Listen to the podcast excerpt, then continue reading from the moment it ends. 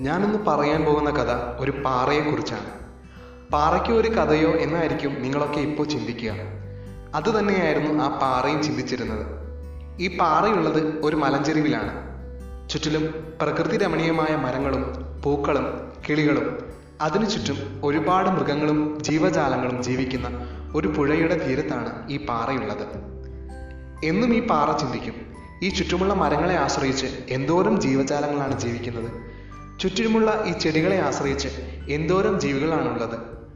തൊട്ടടുത്തിരിക്കുന്ന ഈ പുൽത്തകടിയിൽ വളരുന്ന പൂവിൽ പോലും തേൻ നുകരുവാൻ വേണ്ടിയിട്ട് തേനീച്ചകൾ വരുന്നു. അതിനെ ആശ്രയിച്ച് ജീവിക്കുന്നു. എന്റെ മുന്നിലൂടെ ഒഴുകുന്ന ഈ പുഴയിൽ ഒരുപാട് ആളുകൾ ദാഹം അകറ്റുന്നു. എന്നെക്കൊണ്ട് എന്താണ് ഉപകാരം? ഈ ലോകത്തിന് എന്നെക്കൊണ്ട് ഒരു ഉപകാരവുമില്ല. അതുമാത്രമല്ല എനിക്ക് അനങ്ങാൻ സാധിക്കുന്നില്ല. അതിനുമപ്പുറം ബാക്കി എല്ലാത്തിനും മാറ്റങ്ങളുണ്ട്. എനിക്ക് മാത്രം ഒരു മാറ്റവുമില്ല. കാലാകാലങ്ങളായി ഇങ്ങനെ ഞാൻ തുടരുന്നു. ജീർണതയില്ലാതെ മരണമില്ലാതെ ഞാനിങ്ങനെ ജീവിക്കുന്നു. അങ്ങനെ പാറ വിഷമിച്ചിരിക്കുകയാണ്. അവന്റെ വിഷമം കൂട്ടാൻ എന്ന വണ്ണം അവിടെ ഒരു കൊലപാതകം നടക്കുകയാണ്. ഒരു മനുഷ്യനെ കൊല്ലാൻ വേണ്ടിയിട്ട് മറ്റൊരു മനുഷ്യൻ അയാളുടെ തല ആ പാറയിൽ ഇടിക്കുകയാണ്. രക്തം ചിന്തി അയാൾ മരണപ്പെട്ടു. അങ്ങനെ ഈ പാറയ്ക്ക് ഒരുപാട് വിഷമമായി. എന്നെക്കൊണ്ട് ഒരു ഉപകാരവുമില്ല. പക്ഷേ എന്നെക്കൊണ്ട് ഒരുപാട് ഉപദ്രവങ്ങളാണ് മനുഷ്യർക്കുള്ളത് ജീവജാലങ്ങൾക്കുള്ളത്. എന്നെക്കൊണ്ട് ഒരു ഉപകാരവുമില്ല എന്ന് ആ പാറ ചിന്തിക്കാൻ തുടങ്ങി. അങ്ങനെ ഇരിക്കെ ആ പാറയ്ക്ക് സ്വന്തം സൃഷ്ടാവായ ദൈവത്തെ കാണാൻ ഒരവസരം കിട്ടി. കിട്ടിയ മാത്രയിൽ തന്നെ പാറ ചോദിച്ചു എന്നെക്കൊണ്ട് എന്താണ് ഉപകാരം? ഈ ചുറ്റിനുമുള്ള എല്ലാറ്റിനും ഓരോ ഉപകാരങ്ങളുണ്ട് ഓരോരോ മാറ്റങ്ങളുണ്ട്. എനിക്ക് മാത്രം ഒരു മാറ്റവുമില്ല. ഞാൻ ഈ ലോകത്തുള്ള തീർത്തും നിർഗുണമായ ഒരു സൃഷ്ടി മാത്രമാണ്. അപ്പോൾ ദൈവം ചിരിച്ചുകൊണ്ട് പറഞ്ഞു നിന്നെക്കൊണ്ട് എന്താണ് നേട്ടമെന്നുള്ളത്? നിന്റെ അർത്ഥം എന്താണ് എന്നുള്ളത് നിനക്കൊരിക്കൽ മനസ്സിലാകും. അതുവരെ നീ ക്ഷമയോടുകൂടെ മുന്നോട്ട് പോവുക. അങ്ങനെ പാറ ക്ഷമയോടുകൂടെ കാത്തിരിക്കാൻ തുടങ്ങി. സ്വന്തം അർത്ഥം എന്താണ് എന്ന് ജീവിതത്തിന്റെ അർത്ഥം എന്താണ് എന്ന് പാറ ചിന്തിക്കാൻ തുടങ്ങി. അങ്ങനെ ഇരിക്കെ അതുവഴി ഒരു വൃദ്ധനായ മനുഷ്യൻ അയാളുടെ ചുമലിൽ കുറേ ഭാരങ്ങൾ നിറച്ചുകൊണ്ട് വരികയാണ്. മറ്റേതോ ദേശത്ത് നിന്ന് പുറത്താക്കപ്പെട്ട് അയാൾ വളരെ വിഷമത്തോടു കൂടിയാണ് അതുവഴി നടന്നു വരുന്നത് അയാൾ നടന്നു വരുമ്പോൾ ഒരുപാട് ക്ഷീണം കാരണം ഒന്ന് വിശ്രമിക്കാൻ വിചാരിച്ചു. അയാളുടെ മനസ്സിൽ ഒരുപാട് വിഷമങ്ങളുണ്ട്. അതൊക്കെ ഒന്ന് ഇറക്കി വെക്കണം. അങ്ങനെ അയാൾ നോക്കുമ്പോൾ ഏറ്റവും ഉറപ്പുള്ള ഒരു സ്ഥലം കണ്ടു. പുഴയുടെ തീരത്ത് ഏറ്റവും അനുയോജ്യമായ സ്ഥലം ആ പാറ തന്നെയാണ്.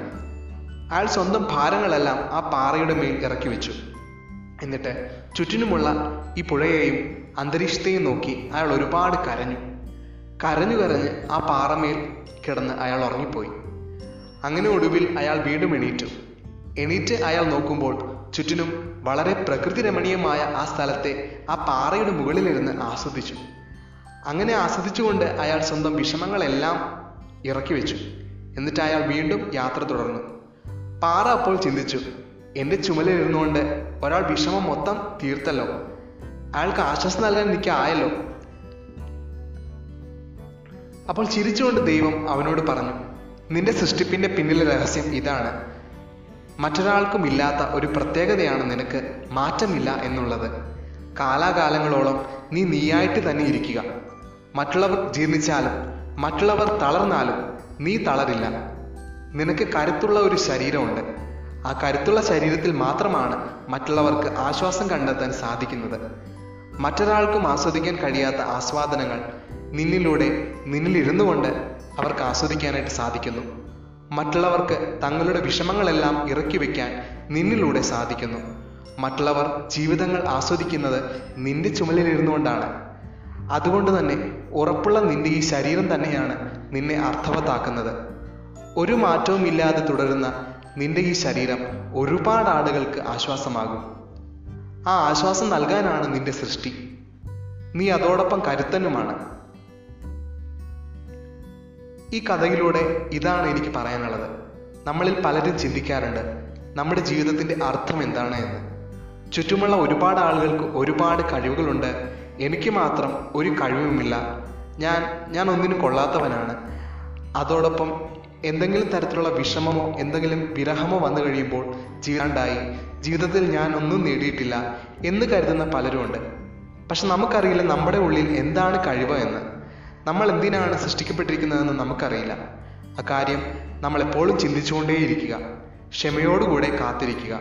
ഒടുവിൽ നമുക്ക് മനസ്സിലാകും നമ്മളെക്കൊണ്ട് എന്താണ് ഉപകാരമെന്ന്. നന്ദി.